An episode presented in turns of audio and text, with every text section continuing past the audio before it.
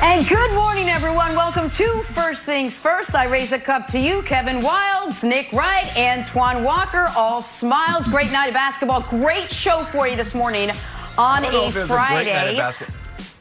I don't know. Well, it a it great depends night. who's rooting for a who. great night. If you're Nick. Wright, it was a great right night. We'll get to all of that. Uh, coming up, can the Rockets small ball formula help them win a title? We'll talk some football. Have Brady and Gronk turned back the clock.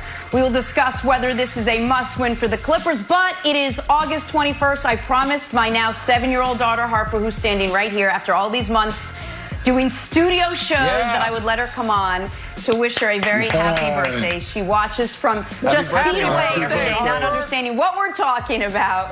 So happy birthday, Harps. Have a great day, okay? Antoine Walker and all the guys say happy birthday. All right, we are going to start this morning as she walks right in front of that camera with the reason Nick is so happy today. Here we go Lakers, Blazers. Hey, we said that the Lakers needed more out of Anthony Davis, especially late in the game. Last night, they certainly got it 31 points, 11 rebounds.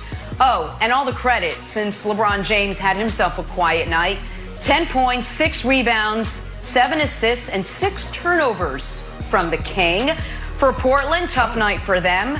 Damian Lillard jamming up his left index finger in the third. X rays came back negative, but definitely something to watch there. All right, let's kick off this conversation with you, Nick. Did last night prove your prediction right that the Lakers will, in fact, win this series in five? A little gentleman's sweep. Well, listen, it hasn't been proven right yet, but it will be. Lakers in five always made the most sense, and you saw why last night. And once again, though, I got to say, Anthony Davis did nothing in the fourth. But that's because they were up 30 going into the fourth, so he didn't have to play much in the fourth. So uh, listen, the, the, the Blazers are in real trouble. So Wildes, let me ask you a question real quick. It's a similar question that Jenna asked you a bunch of times yesterday. What time is it? Oh, he never got it right. It was supposed to be Dame time, but Anthony Davis's foot hit his finger. It would have turned into Okay. uh, Dame All right, time that- in the that's fourth not quarter. an answer. Right that's now, not an answer. Officially, That's not an answer. I'm taking He it back from doesn't you. have the no, uh, let me let me tell you what time it is. It's damn near midnight for your Cinderella Blazers. shoot. It's been a great run. it's been fun, Right. but this is the end of the road. And the reason, Antoine, why when Jenna and Wildes were imploring me to say I was nervous after game one, uh, accusing me of lying to America by not admitting alleged nervousness existed, was because what the Lakers did poorly in game one was outlierish, and what they did well was they were are able to duplicate. And what you saw, they weren't going to have a historically bad three point shooting night again. Anthony Davis wasn't going to shoot 33% from the field again. But that defense that held the Blazers to 21, 21, and 22 points in the final three quarters of game one, guess what it held the Blazers to in the first three quarters of game two?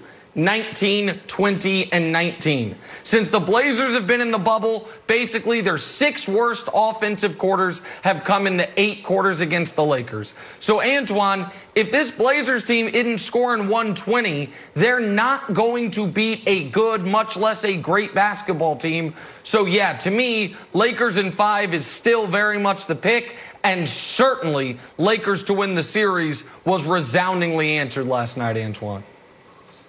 Well, Nick, first of all, I never picked the Lakers to lose this series. I said this series will go probably Correct. six or seven. I still believe it will go six or seven. This is a series. One thing you got to Oh. understand is that the Portland Trail Blazers have played great basketball over the last, what, 10 games where they've had to fight tooth and nail. They would do, Nick, they would do for a performance like this. They would do for a bad shooting night. Dame was due for That's a true. night that he didn't have everything going. So you can't put everything on this game. The Lakers did what they supposed to do. As a championship team, a team that think they believe that they can win a championship, the Lakers responded and came out with a big win. I don't care if you win by 10, 15, or 30.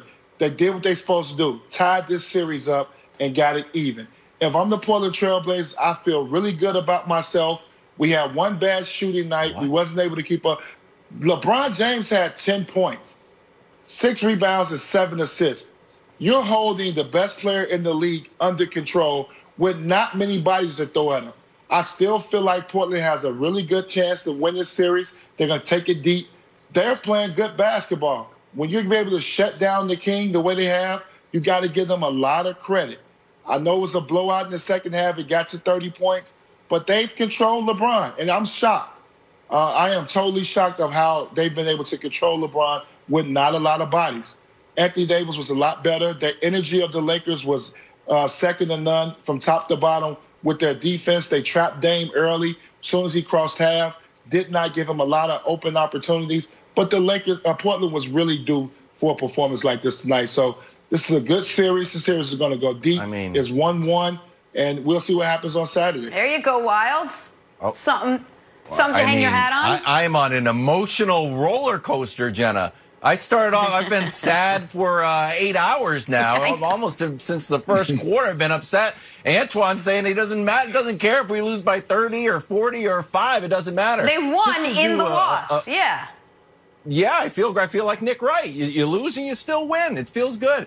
I just wanted to run through some of my sadder games. moments, Antoine. but now you got me fired up. All right, let's look. Can, let's look at my saddest moments. These are my three saddest moments from last night. First one, Nick, you'll love this. I was like, you know what? We've got a chance with defense like this. Then the rarely seen offensive foul when you're when you're pushing LeBron from behind. Nick, I think this was like the ghost of Iguodala that Gary Trent was scared yeah, of. Yeah, he was afraid of the oh. chase down. He was afraid of the chase He's down. terrified. Correct. Absolutely right. I'm like, yeah, scared of the chase down. And LeBron deserves credit for a block on this. It's not going to show up on his stat sheet, but that deserves to be a block. My second saddest moment, Antoine, and again, you're getting me fired up. JaVale McGee's out there looking like Wilt Chamberlain. He only had five offensive rebounds, but they were like really disheartening. Three Blazers sitting around there. Hassan Whiteside's like, what just happened to me? I don't know if this was an effort thing, Antoine, or he's tired. What is your take on this? Uh, it's just one of those nights, Kevin. I'm, I'm, not. I don't want to make a bunch of excuses for Portland, but you have nights like this where it just okay. happens. You don't have it all.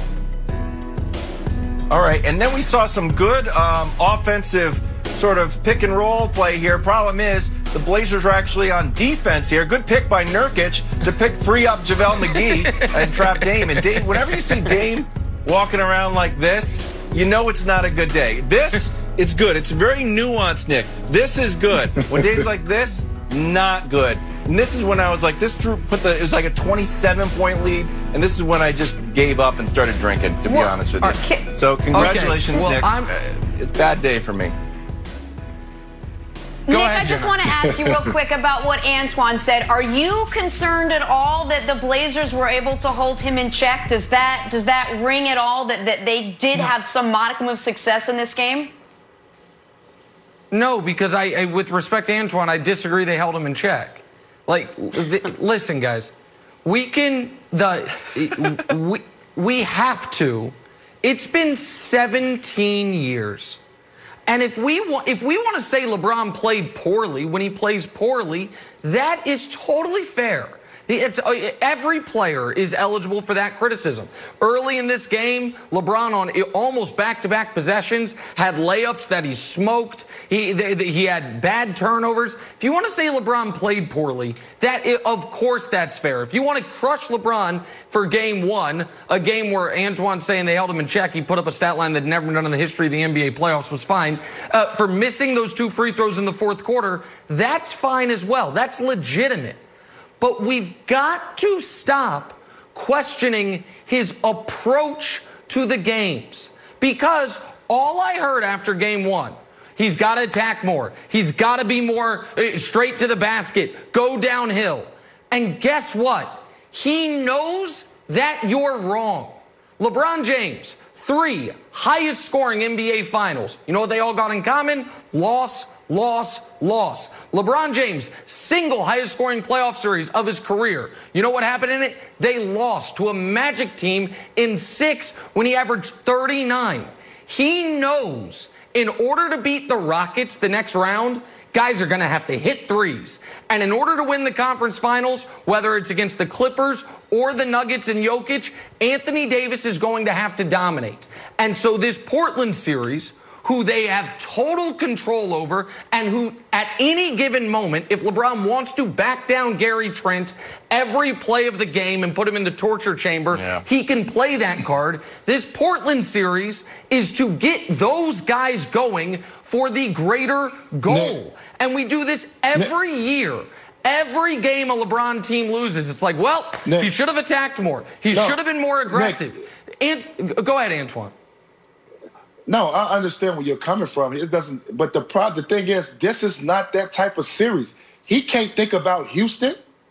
He has to worry about Portland. This is a real series. I don't know where you're getting off and don't discredit in Portland, but Portland has three guys that possibly could be in the Hall of Fame one day. They're not going anywhere. This is just going to be a tough series. I know you think LeBron is dominant. He can just, you know, pussyfoot his way through the whole series. He can't do that. He has to play basketball. He's going to have to eventually show up in this series and put some numbers up. 10, 6, and 7 is not going to get it. I know that's your guy. I oh, know oh, you believe course. that he can just turn it on and off. He got to get a rhythm. The eight games in the bubble was not a great offensive rhythm for him. He has to find his game before he gets to Houston. I tell you that. If with the way Houston's playing without Russell Westbrook, he's going to have to find his game offensively. But Portland will be. This is going to be a long series. He does have to pay attention to how he plays. I don't think it's not that easy. This is going to be a series. I don't know how you overlook in Portland that easy. Listen, I, of course 10, 6, and 7 typically is not going to get it done. It's his third lowest scoring playoff game of his career. And the only lower ones, one he got in serious foul trouble, and the other one was the meltdown in Dallas. So there's no disagreement there. Even when distributing, he, you expect more than 10 points from LeBron. But I, where I disagree with you is the idea that it's critical he gets it going before Houston. He can get it going against Houston, against anybody. It's critical. Guys are seeing shots go in, and Anthony Davis plays the way he did last night.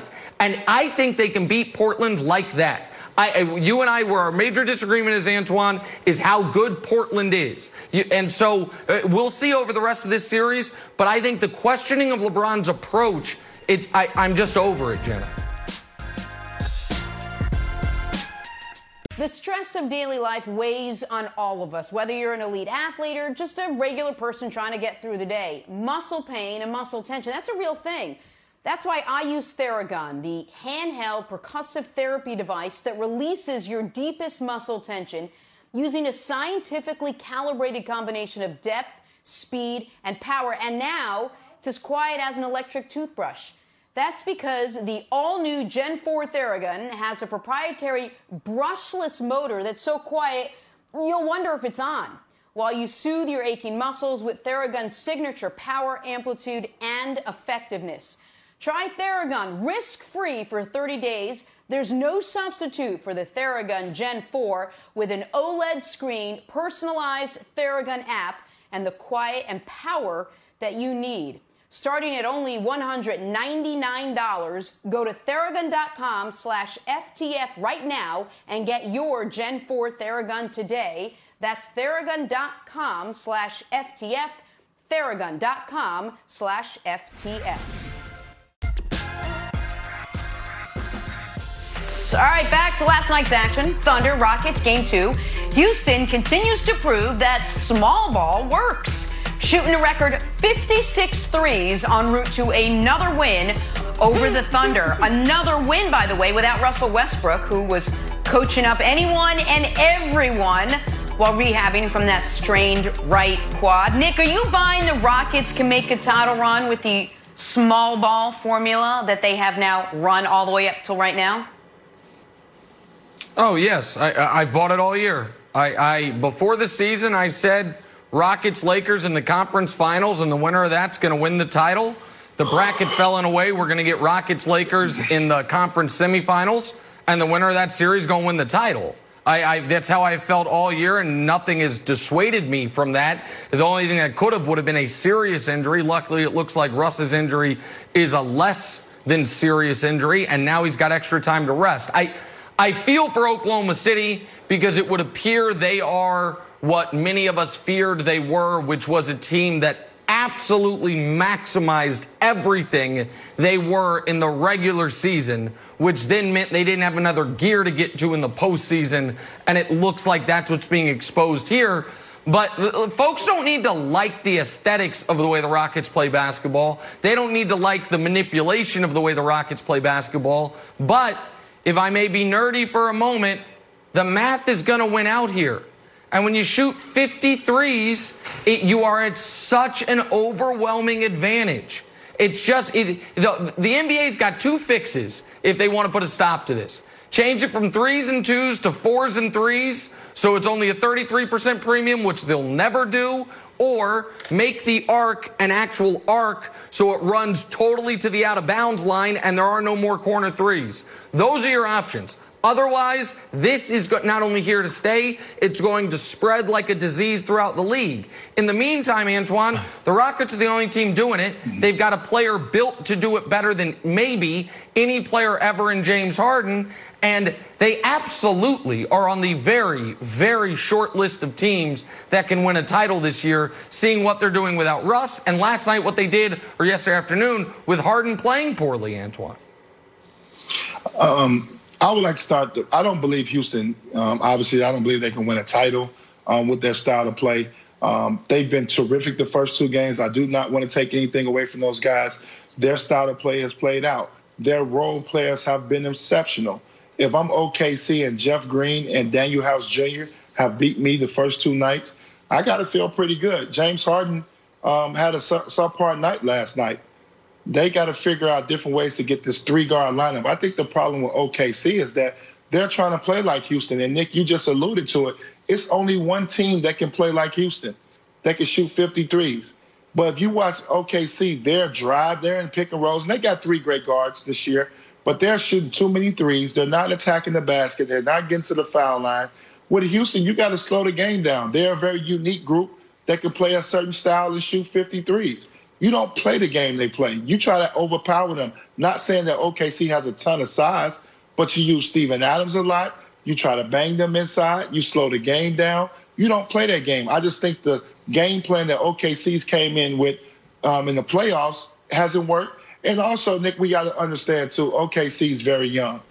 You're asking these two young guys. We, we, I think sometimes because Chris Paul has had such a great year, we that's, think that the fair. other guys in the team are other guys on the team are ready for this challenge, but and they're not. Schroeder and, and, and obviously Shai Alexander, they're not ready for this challenge. They're in the playoffs, very young in their career, and they're not ready for this. And you're seeing the experience of Houston take full advantages with their energy, their effort. Um, Houston's the best switching team in the league. They they they have extended their defense. Their defense has been amazing the first two games. But to say they're yep. ready to win a title, um, I don't believe they're at that level yet they've been very they've been very exceptional the first two games shooting the three. When they make 20 and then 19 threes, of course they're hard to beat. But I'm gonna take my chances. If I if we you know thinking ahead, if they do get to play the Lakers, I'm gonna take my chance with them trying to shoot 53s against the Lakers. We'll see how far that gets you, but we'll talk about that when we get to that. Antoine, I don't think they're going to take 53s against the Lakers. I could see them taking 63s, Nick. The league average Ooh. is 34. They average wow. 45. They took 56 last night. It's like every time, it's like Jeff Bezos' net wealth. You hear it, there's an article about it every other day, like, ah, got, made another uh, 200 million yesterday, new richest man in the world. And then you wait a week, like, hey, I got an article, Jeff Bezos, richer than ever. People like getting stuff from Amazon. It's never going to stop. So, Nick, I do think the rebounding yep. is just this like huge flaw in the system. But the idea that Daryl and Mike D'Antoni are going to stop shooting threes and we're going to stop at 56, like we're good. I think we're going to see 63s and, maybe in this playoffs, maybe next year, but it's not going to stop. Well, and, and if people think Wildes is being over the top there, uh, five games in NBA playoff history as a team shot 53s all five were by the Houston Rockets. So 53s was thought to be impossible until the Rockets started doing it. So 63s, I, I would agree, is en route at some point. Couple quick things. On the rebounding, I've made this point before, I'm going to make it again. If you buy a Ferrari and then just regularly say, hey, man, no trunk space, I can't believe it. I can't load my family in here and go on a road trip. You knew that going in. It's not like the rebounding is catching them off guard. They decided we are sac- we have to sacrifice something to build this type of no. team. Rebounding is what they're sacrificing. That's the first point. The second point to Antoine about it Ben Math- McLemore, Jeff Green, Austin Rivers, Danuel House. Those four guys have all had really big games individually in games one or two. While that feels a little outlierish, and I want to ask your take on this, Antoine, I would imagine for that type of player, playing with the Rockets is somewhat freeing. And by that I mean you get to Houston and no matter what type of three point shooter you are, you are told for the first time in your career, shoot every three you can. Every, ch- like, I do feel like even though you're down on the Rockets, Man, vintage hmm. Antoine Walker would have loved playing for these this Rockets team. And so I do feel like if you're Jeff Green and and you've been playing in the league and coaches get annoyed when you shoot threes, and now you're finally on a team where Austin Rivers, where the coach is like, shoot as many threes as you can, you might get the best version of that player. Like, is that legitimate in your eyes, Antoine? One one thousand percent. It's still in confidence in the shooter or a guy who may have a little lack of confidence is the greatest thing. And D'Antoni does a great job of giving these guys the green light. And we're seeing the best version of the Houston Rockets. These first two games, they can't play any better. The best thing that's happened the, for the Houston Rockets, and I said this on Wednesday, they probably just bought rest, Russell Westbrook another seven right. days to get healthy. Yep. And that's and, yep. and we're, we're we're really not looking at that but now he gets an opportunity. They can they can rest him for the next three games if they want to, and still get out this series. And that's what's huge about what they did the first two games. Houston has allowed one of their best players, their second best player, to get the rest he needs and to get healthy because they're going to have a grueling second game, a second round series, whether it's the Lakers or the Portland Trailblazers. But Nick, you are 100 oh. percent right. I would love, I would love to play for the Houston Rockets. I already had confidence, so I didn't need the confidence of a Jeff Green, a Ben McLemore, Danuel House Jr. I don't need that confidence. I already, I'm, I'm gonna shoot it anyway. But I yep. would have loved to play with them. if I could get 10 t- threes up a game, I would have made. I made a 100 million playing. I probably made about 250, Nick. I'd have made oh, about 250 playing if I could have for Houston. For a lot of us, our home is now more than just our home. It's also a gym, a bakery, and a barber shop. And if you're a business owner or a people manager, home might also be where you do your hiring. That's where ZipRecruiter comes in. ZipRecruiter makes hiring faster and easier because you can do it all from one convenient place. ZipRecruiter.com slash approach. No matter where you're hiring from, ZipRecruiter does the work for you. How? Well, ZipRecruiter's matching technology scans thousands of resumes and profiles to identify the most qualified people for your job. If you're really interested in a candidate, you can even invite them to apply for your job. With one click, ZipRecruiter sends them an email from you, and you stand out from the competition. And right now, to try ZipRecruiter for free, first things first listeners can go to ziprecruiter.com slash approach. That's ziprecruiter.com slash approach, A P P R O A C H. ZipRecruiter.com slash approach. ZipRecruiter, the smartest way to hire. Uh, time exactly. for Drawn Blank. You. You're starting with Rob Gronkowski in the Bucs. Bruce Arians says Gronk looks, quote, like he did five or six years ago. It's all that TB12 finally paying off. So Nick, Gronk's first season with the Bucs no will be blank. He doesn't like to red zone centric. Listen, I, I, don't care how good Gronk says he's feeling. Given the fact that he was a year out of football and his last year in football, we saw he was a limited version of himself. I don't think nine catch, 110 yard, taking hits over the middle, those types of performances are going to be re- coming with regularity this season. I do think he can get back to being what he was almost the entirety of his career with Brady, which is the single most dangerous red zone target in the NFL. So I think they'll be very judicious, Greg, with how they use Gronk, but I think they will fully unleash him in the red zone and having that superhuman Mike Evans, maybe alongside, uh, on the same side of the field as Gronk, is going to put teams in major, major pinches in the red zone. So I think it's all about the red zone for Gronk this season, Greg. I'm with you there. I think you're spot on. I think it's similar to going to an amusement park. Anyone who's experienced any amusement park for the first time, they're excited. They they're highly anticipating everything that it has to offer. Uh, especially when you're young and you're willing to entertain all that the amusement park has to offer as far as rides. But when you get older, you go to the amusement park and you have a great understanding oh. of what exactly it is you're going to expect and where you're Especially headed in the amusement park. And I think that's what you're alluding to with the red zone centric Gronkowski. He has a role. There's other guys that are going to do so much more. He his focus for this team is going to be solely in the red zone. And if he has games right. that he sparks, we'll take it. Yep. Okay, Greg, just be honest. What rides are you scared of at the amusement park? This that whole question was supposed to be about Gronkowski, but it's actually about Greg's phobia of a handful of rides at the amusement park. So, Greg, which ones are you actually scared of? Uh, I'm not afraid of anything. I just don't like going in circles now that I'm older. Circles. Anything okay. in circles, just, it just doesn't work. Anything with a circle. I believe that's almost every single ride besides the log flume and perhaps uh, some every single ride's a circle at some point.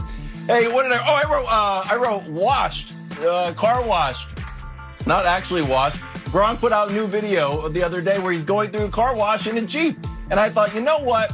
This is what I miss from Gronk. The league is just a happier, more fun place with Gronkowski, and I'm happy that he's back. And the and the question works out better. He's not actually washed, just a car wash.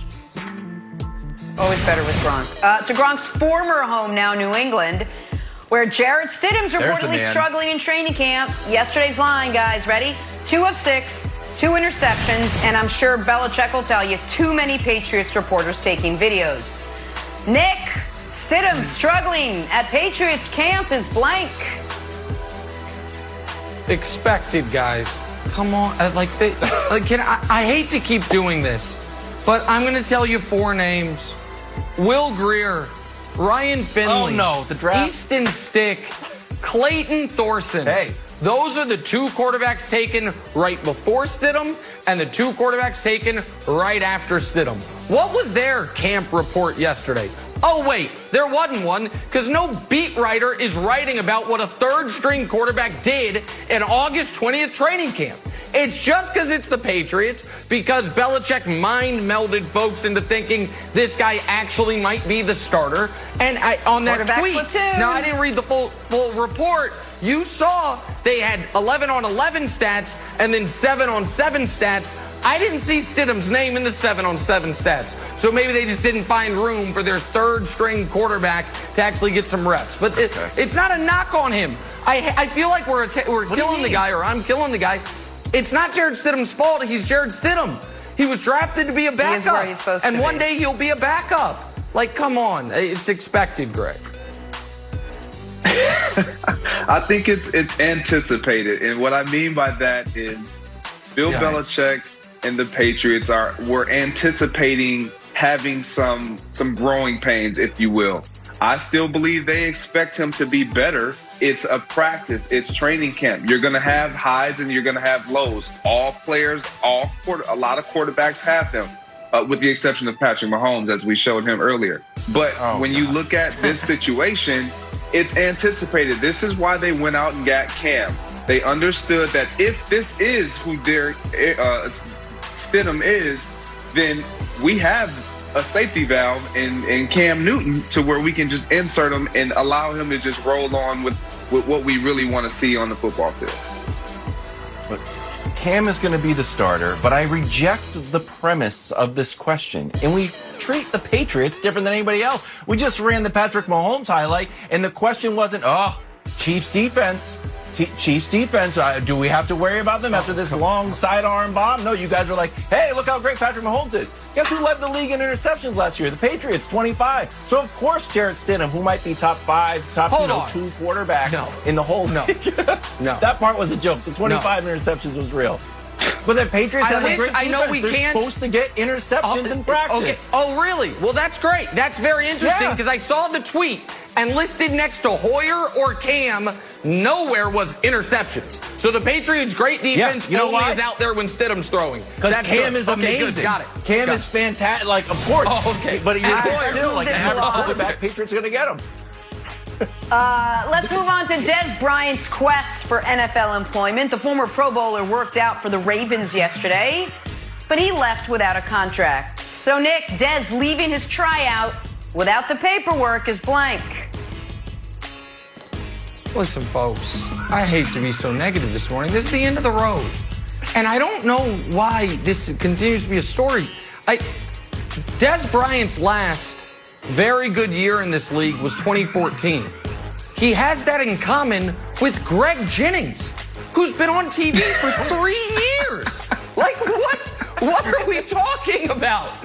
Uh, it, it, it, I'm so I didn't think it was over when Dez left the Cowboys. I thought he was going to have another chapter, but he doesn't. He has since popped his Achilles and missed two seasons, and, and now he's leading another place. It's the end of the road. It, it- it was an amazing first seven, six, seven years of his career, and it ended abruptly. And so it's the end of the road, Greg. Nick, that I, that was that was a good take. I, I enjoyed that. I, I'm with you. I think it, it's worrisome. I, I'm not going to say it's the end of the road because he's still getting a shot. He's still getting an opportunity when it comes to teams looking at him and inquiring about him. But why it is worrisome to me is because the Baltimore Ravens uh, was the team that was interested in him and offered him a deal, a multi-year deal, uh, before he signed the deal with the New Orleans Saints before rupturing his Achilles. And so when a team has interest in you and then they bring you in and then they show interest again, at least to look at you and then you walk away unsigned, that is worrisome because there's no there's been no reports of anyone else showing interest in Dez Bryant. I thought the more interesting thing, Greg, besides the fact that you tweeted out that you wanted to come back potentially just to like tease everybody uh, last week, was that the Ravens are giving tryouts to wide receivers at all. And I know Antonio Brown is suspended for half the season, but it makes me think that the Ravens are going to be back on, the, you know, come knocking at his door week nine or whenever he's available to have, maybe have him join the team.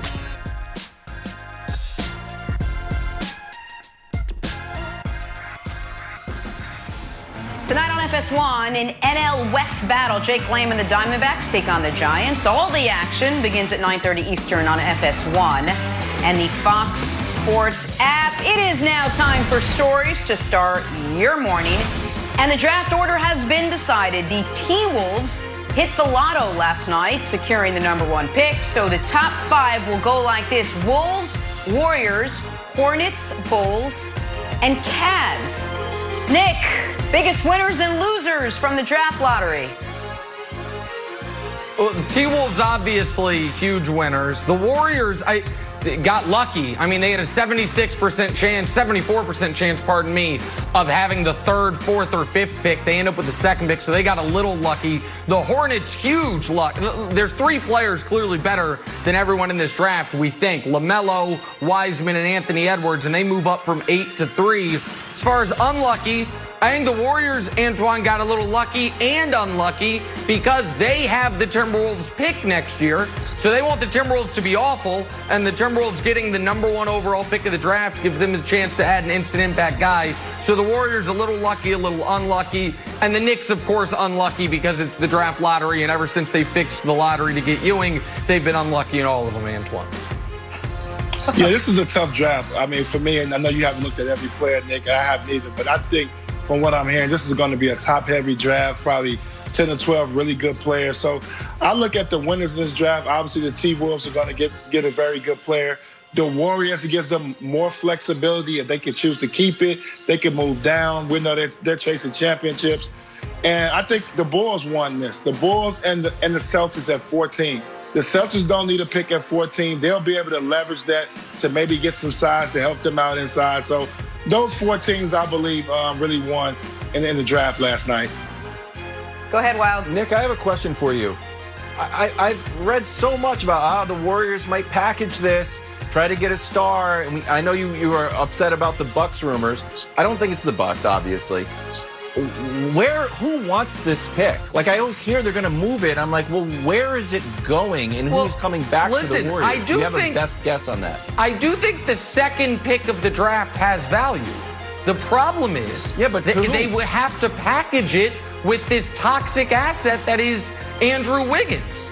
Like, if you're the if you're the Cavs, would you like to move up from five to two? Sure, but they don't want to trade with the Cavs. They want to trade with Washington, for example, for Bradley Beal. But the only way to make that work is to include Wiggins, and ain't nobody want Wiggins. I, the, I, we're going to talk more about the Warriors later, but this idea that oh, this is the path to Giannis, it's just insanity. So uh, good for them. They got the second pick. That throwing the season away worked out a bit, and I'm very excited to see LaVar Ball set up shop in the Bay Area. Should be a ton of fun. All right, let's keep this moving. Pivotal game three, Clippers Mavs back in action tonight at 9. Antoine, you expect the Clippers to bounce back?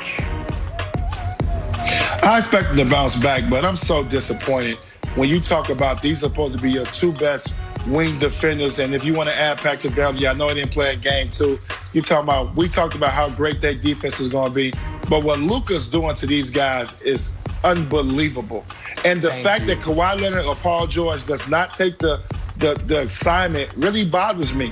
And this could be this you. could become a, a lengthy this could become a lengthy series if Dallas continues to shoot the basketball well. And then also to add to this, this series, you got to think about Paul George. He should never have an off game against this this group. You're talking about Tim Hardaway, Curry, uh, Trey Burke. These are the type of guys they got guarding him. You're not able to get your get a, get your game off against these guys. It just, I think they, they got a lot of work to do. Um, they got they probably got a little break playing a young, inexperienced playoff team in Dallas, so they'll get out this series. But they're playing Denver, probably playing Denver second round is going to be a little bit tougher. and an amen from the congregation. Antoine, you and I are the only two people in America, evidently, that have been watching this series the same way. Ever- I I echo everything Antoine said, but I will st- I will take it a step further in this regard. I expect the Clippers to win tonight. If the Mavericks win tonight, they are winning the series. If the Mavericks Wow. win tonight, they are going to knock the Clippers out in this series. The Clippers d- showed up for three minutes in game one and then coasted and then got a gift by Kristaps being thrown out. That was that shook them to their core so much they trailed every minute of game two. When Luka gets in foul trouble, that helped them so much they couldn't cut it to single digits once in the fourth quarter. If that doesn't wake them up enough, then the real Clippers team's been awake and folks just haven't wanted to admit it. If they lose tonight, Wildes, they lose the series, but I don't think they lose tonight. I, can think the see it. Clippers win tonight. I can see it. Antoine, I want to ask you a question about Paul George's offense. Post game, he had the big ice pack on his shoulder, and he was asked a question about how to stop the Mavericks. He's like, ah, it's largely schematic. And he was so confident. I started to feel good about the Clippers. Then yesterday on Instagram, he put out something that we can't show. It's a, an obscenity laden uh, Instagram that's basically like, I don't, I, I, I don't appreciate the criticism that I'm receiving. I think that's the, the That is quite kindest the way to translation, phrase it. Wild. Well, well, Yeah, Kevin, I- I you think got to it's put I this. don't fair. give a bleep But it about feels what like it's y'all getting have to, to say. him. Hey, Kevin, you got to put this in perspective. Paul George left Indiana because he did not want to be the man. He could have signed a max contract there. Bird would have gave him all the money in the world to stay there. He, he decided he wanted to leave there. He went to play with Russell Westbrook. It was supposed to be the best thing since sliced bread.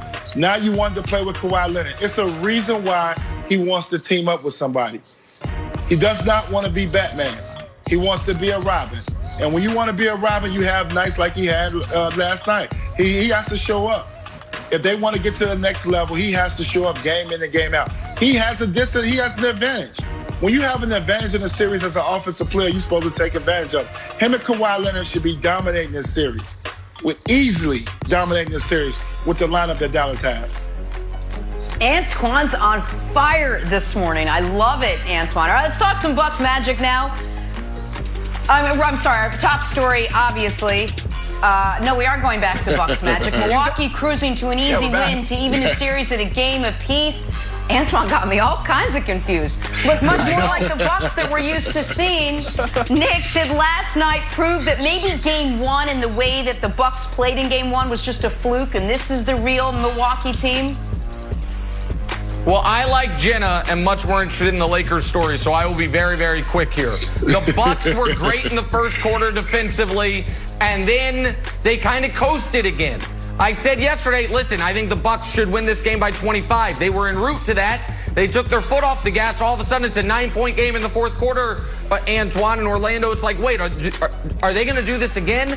I before the end of this series, I want to see the Bucks lay the smackdown for a full four quarters right. because your Miami Heat, who you won a championship with, are waiting for them in the next round, and Miami's going to be ready, Antoine. I, I knew the Bucks would bounce back. Um, really disappointing to Khris Middleton only one for eight last night. Um, he's got to get going. He is a huge part of their success. Uh, so they still got their work cut out. They will win this series, but if it goes six, it'll be fine because they need the reps. Like you said, the Miami Heat will be waiting on them. They need to get back to playing good basketball. And this was a, a, a minor, a baby start to playing good. As this series goes along, they'll they get the back. reps. Okay, that's a, I, oh, they yeah, need they the need reps. I'd rather have them just just win the games outright. Antoine, I know you were talking about point differential and you didn't care how much the Blazers lost by. It made me feel good, but my favorite stat was how good the Bucks were. This is all pre-bubble. They were fifth best all time. Post bubble, it changed. They struggled so much. They dropped all the way down to 12th. So my favorite graphic doesn't work anymore. The good news is the 10th and 11th team also won the championships, the Celtics and the Warriors. So my favorite graphic got a little bit less good. But Nick, I agree. I want to see big wins, not just squeaking out wins, big wins to have some confidence yeah, they, in the They're ramping up. Let's see them finish it off. They, this thing shouldn't go six. If it goes six, Antoine, they're in trouble. You can't lose another game to the Here man. we go. Stop it. Top story this morning Lakers Blazers. That series now all tied up after the ADs cruise to a win over Portland. Anthony Davis, 31 and 11. A much quieter night for the King 10.6 rebounds, 7 assists. He had six turnovers in this one. Nick, any reason to be worried about LeBron's lack of offense in last night's win? I was asking for a friend, obviously. Listen, I'm not concerned at all. Uh, and I do, it is so great how LeBron gets evaluated. Game one, he throws up 23, 16, and 17. Would have been 23, 16, and 25 if Lakers could hit open shots. And stats don't matter because the team lost. Game two, they dominate start to finish. Take the lead three minutes into the game, never relinquish it, get up 30. LeBron has it, LeBron has it in second gear at most throughout. It's like, oh, I don't know, man. Looks awful old. I know he's going to finish second in MVP this year, won the assist title, changed position, was the best player in the NBA in his conference all year long, but I don't know. Maybe we're in a different phase of LeBron's career. Color me skeptical of that. I, if, if the Lakers had lost, or even if it had been a very close game and LeBron scored 10 points, I would be highly concerned, Antoine. And yeah, he smoked a couple layups. We showed it. He was loose with the ball. Mm. Gary Trent ripped him at half court. Like he, he didn't play well yesterday. I'm not arguing he played well. But is there concern for me moving forward? None whatsoever. If he needs to take over one of these games, he can. He is focusing on first and foremost getting Anthony Davis going, which happened yesterday, and secondarily finding guys who can hit shots. KCP did it yesterday. Danny Green is still on a milk carton. Hopefully he shows up. And so I'm not concerned about it, Antoine. He got away with still trying to get guys involved last night, and they made shots. They made five threes the first game, made 14, you know, obviously last night. So obviously it looks like that style can work if other guys are making shots. My concern with LeBron is that he was not that great in the bubble um, the first eight games um, prior to That's starting true. the playoffs. I don't think he was. I don't think he was that great offensively. So at some point he needs to get going offensively because when you start facing the Houston Rockets and possibly the Clippers later down the line, he has to be good offensively. And we never seen LeBron really kind of struggle like this offensively, especially in the playoffs. And I'm not saying he's not human. He's not going to have a bad game. He's won one in the series that I do that I do believe he's going to win. But I am going to say this, Nick, and I'm going to say it again You have to respect your opponent, and their opponent is the Portland Trailblazers, and they're a good team. This is not the Portland Trailblazers we saw during the team. This is a more healthier group, and they're playing with them the top five best players in the league. This is going to be a good series.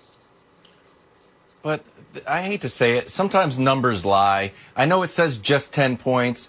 They're up by 30 points, and he's sitting on the sidelines. Like, he could, could he have gone in if it was a closer game, if he wasn't so efficient distributing the ball? and all of a sudden had like you know eked out 18 points? Would this even be a story nick? I don't think so. So he's actually so efficient he probably hurt his own stat line.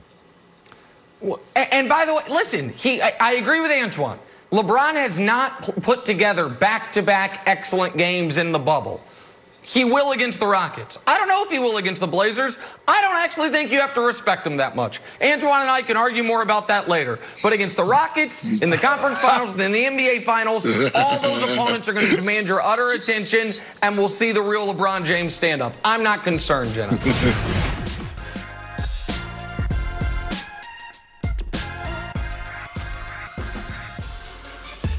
Back here, first things first. Time to run the no huddle. And we will start with oh. a little Gronk. Ha! There's an oxymoron. Gronk met with reporters yesterday, had some high praise for Tom Brady. Take a listen. Do it, Dak. His arm looks like I first got into the league. I I think he was 32 or 33 years old, and his arm may actually be stronger than than when it when he was 33 uh, when I when I first got to the league, which is incredible. Nick, I got to ask, are you expecting to see a revitalized Tom Brady in year 21? revitalized, maybe. Listen, I, I, sunshine's good for you. Some vitamin D. You're out from under the specter of Bill Belichick. And instead, you're with fun Uncle Bruce Arians. Mike Evans is awesome. Your buddy Gronk is back. Once you and Chris Godwin, you know, reconcile, you have another great receiver the there. Stuff. But but uh, listen, man, I'm just telling you, reports are Godwin's really upset he stole his number from him with no compensation. I feel like it needs to be addressed. Not, there's no reports. This idea, Greg, I, I, mean, we got different reports. The idea, Greg, that Brady all of a sudden, that Brady all of a sudden, his arm strength is going to be back. I, have been watching him the last few years. He never had the strongest arm in the league, but the last few years, it's been a lot of quack quack when he drops back to throw deep. So I just know I don't. This part I don't buy, even if he is a little more revitalized, Greg. Yeah, I don't. I don't buy the arm strength uh, point that Gronk is making. I think when you've experienced someone in training camp, there's no defensive lineman, there's no interior lineman rushing you, putting applying real mm. pressure to you, um, mm. um, actually going to put you on your back, yeah, you can step into every throw with confidence, and that's just not the reality of a quarterback during an actual NFL game with real live opponents. Um, do I expect Tom Brady to be revitalized? I do. I, I believe stepping into a new role, a new atmosphere, a new culture, you're going to see that burst of energy. How can he be consistent?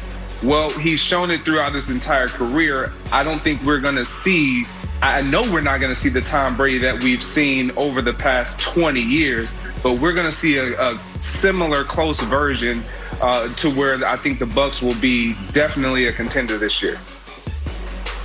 Can I tell you something, Greg? I think baseball has too many analytics and football not enough. All we hear of Ben Roethlisberger's oh, arm looks take. better than ever, and, and, and Brady's arm looks better than ever. Take. Just measure it. Just measure it. I gotta I gotta know about exit velocity to watch a baseball game and launch angle. Well, just tell me how fast the ball is going. It's literally the same machine. shoot it at the shoot it at the, the football. Be like, no, good as good as five years ago or not. He, Tom Brady posted something last year. I didn't buy it. Take. It's like when uh, there's a speed trap on your street and you're riding your bike, and the, my son's like, "Yeah, I went 33 miles an hour." I'm like, "That was the car that just went by us, but fine, you're driving your bike 33." so Tom Brady posted it this year. He's going to fall off the cliff. Shout out to Max Kellerman, Cliff uh, Cliffgate.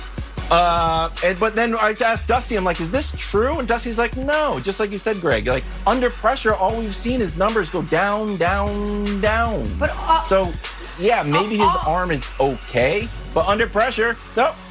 51, 71, 96. That's going the wrong direction. So is his arm as good? I hope so. I'm rooting for the guy, but I just am not into the false numbers. Sorry. Also, Gronk's been out of football for a year. Everything feels really fast and zippy to him right, Right, now. Jenna? Uh, No, moving on to That's Green good Bay. Aaron Rodgers and Jordan Love working side by side in their first training camp. Occasionally, I'll do that, Wildes. Love making good points. Love said about Rodgers, it's really awesome for me to see and take in and evaluate him and to learn by watching him. Uh, Mr. Greg Jennings, what do you think? You expect Aaron Rodgers to mentor Jordan Love this season? Unlike, by the way, what Favre did, remember with Rodgers early on, there was not much mentoring going on then. I do, Jenna. I, I'm actually, I'm loving everything about what I'm hearing out of Aaron Rodgers and his camp, uh, his his demeanor, his positioning, his stance. And the reason why I believe we're seeing this out of Aaron Rodgers is he knows exactly who he is. He knows the caliber talent that he, he knows what caliber talent he possesses. He knows what his value is to that organization and any organization that wants to seek him out in the near future. And so I think with that in mind, he's he his experiences have rendered him kind of susceptible to being this individual that we're seeing. Saying that I'm not going to have Jordan Love experience the same thing that I experienced when I stepped in under the great Brett Favre, a Hall of Famer, and, and not get the tutelage that I he possibly deserved or even wanted. So he wants to give the experience that he desired, and I think that's how we all should be. And I think I think that's great and a testament to where he is in his career and his belief in himself. Jen, I'll be very quick here because I agree with every single thing Greg just said. There is Aaron Rodgers has handled every part of this offseason with grace and aplomb, and he has been great to Jordan Love. Now, I don't know what he thinks of Brian Gutekunst right now, but who gives a damn? I think Rodgers been great, and I think the fact that he experienced this the other way is one of the reasons he's been great, and because in general, even though he doesn't have this rep, he's a really, really good guy. So, Jenna, I, I think he's going to mentor him. I think he's going to be a great teammate because that's the type of guy Aaron Rodgers is. you guys are over the top. Hey, I, I agree. I think he's a great guy. This also looks like a scene from a movie. It's like I throw it. It's great mentorship. See how, how you didn't throw it in the little net hole? I'll just go like this. You got to throw it in the net hole. You're like ah, Jordan, I okay, I got it. Throw it. Throw it. I'm just like, well, take a breath. It's one 12 second piece of video. and it was like a four foot throw.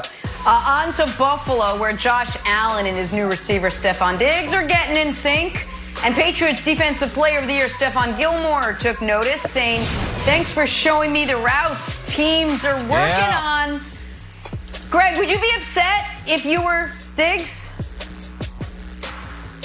You know what? I would, and, and some would look at this and think that this is no big deal. But however, when you start to uh, break down the game and, and on as far as where you are on the field, the Bills right there are working on red zone routes. So if I'm Stephon Gilmore and I'm one of the best corners in all of football, and I see this route being practiced on film, now I have an uh, inside track on what to anticipate or to expect or to look for when they're in the red zone. So yes, it is a big deal. And for the guys who are recording this and putting it out there, that's a shame on them. And I, it's it's disappointing, but it happens and it's unfortunate. But yeah, this is definitely a big deal. I I am so shocked by Greg's take that this is a big deal that for the first time in my television or radio career I've been rendered speechless. I was ready to go on a whole rant about how this doesn't matter at all. And Greg has just totally kneecapped me. So I need to reevaluate. Wild, you go. Okay. I am I am shocked by everything I just heard there. Rendered You know what? speechless. I, it's am 1st I'm, ha- I'm happy this is the first time the Patriots have ever used practice video from another team to scout. I think it's a good step in the right direction of uh, of totally clean go. play for the Patriots. And Somebody I wish went Stephon there. Gilmore luck, Mr. 99 Glove. I was rendered so speechless. I forgot to make the Patriots cheating joke. I can't Right there, believe buddy. it. Greg, One of the reasons Greg we're you doing shocked this- me so much. I didn't I make the joke. God, dog Oh, ah, I asked you if you were Nick is the fired up. LeBron is fired up. Why? They won. First things first. Stay with us. Oh my God, Greg, you killed me. That's the whole. You're right. Time now for drawing a blank. Oh, Let's God, stick with it's so LeBron, who had a quiet night in the Lakers game to win 10, 6, and 7. Despite that line, Lakers in cruise control most of the night. So, Nick, LeBron James' performance last night in the game was blank. Part of the plan. Now, listen, missing those layups is not part of the plan, and he wasn't efficient. He turned the ball over too much. But LeBron focusing on Anthony Davis getting going first and foremost was the plan. Secondarily, focusing on getting shooters going was the plan. That was also the plan in game one. The Lakers' goal is not to beat the Blazers, it is to win four consecutive series. And so it, he knows what those guys need to do in order for that to happen. So I say, Antoine, again, he didn't play well. I'm not saying he did, but the way his approach was part of the plan, Antoine. I would say it was above average, Nick. It, it, it, you didn't have to have a, a huge performance last night. They got a great team effort. They played great. I thought he had he played. He came out with the right mentality with a couple early layups, and he was aggressive. He missed some shots that he typically he typically makes, but they won. They were up 30 points at, one point during the game, so uh, it was above average performance. I'm not going to take too much away from him. Look, he played 27 minutes. Everyone with numbers lie. If they were if they were in any struggle, he would have played more and he would have scored more. Also, he had zero blocks in the game. But you know what? In Kevin Wildes' stat line, this counts as a block because he scared Gary Trent so much. Gary Trent commits the very rarely seen, if ever seen in your entire basketball career, offensive foul when the person is behind you. I've never seen this in my life life, it counts as a block for LeBron, not an offensive foul, because Gary Trent was so scared of getting uh, Andre Iguodala in a playoff game. All right, let's stick with this game. So Damian Lillard dislocated his left index finger in the third quarter. X-rays came back negative. Dame says he will suit up for game three. But Nick, you seem more concerned than Dame does. So Dame's injury should have Blazers fans feeling blank. What am I doing, Wildes? Oh, oh, Not God. game time. Oh for seven. game Wild. Uh, Nick is Check oh it. for seven. it. No, no, no. we're we're we're we're, che- uh, we're checking to see if it's midnight yet, and it's 11:57 It's not, p.m. 53. And so 11:58 p.m. is going to be game three. 11:59 p.m. is going to be game four, and strike of midnight's going to be game five. I feel sick for Dame, but his reaction to this, Antoine, was so angry and upset that to me it indicated that he, he even though he's going to play, that this is going to impact him. It, the, the game was already lost, so it's not like he was mad. I can't go back in the game. I think he was concerned that this is going to impact him the rest of the series. And if he is not supernova, they have no shot at all. So I say like midnight's approaching. If I'm the Blazers fans, I'm disappointed by this. This is this is a bad decision by Terry Stotts as a coach. You got to have a pulse Wow. of your team. You you knew you could not get back into the game, and you have to take him out. You allowed this injury to happen. You should have took your guys out. It wasn't your night. You just played great basketball for the last nine, nine, ten games. You just didn't play. Uh, uh, worst case scenario, you was going to be one-one in this series. You couldn't back, get back into the game. So why would you take that approach? You should have took him out the So, game. This would never happen. And I do, I do agree with you, Nick. This could be a lingering injury. This could be an injury that that lingers for a while. So you you, you gotta you gotta cross your fingers that it doesn't happen. But we'll see come Saturday. Look, it's hard to crystal ball what Dame was feeling. He threw the towel, and it's like maybe it's a bad injury. And then after the game, they're like, "Hey, what do you think about Game 3? And he's like, well, "What do you mean?" He's like, "Oh, are you're gonna play?" He's like, "Yeah, I'm playing."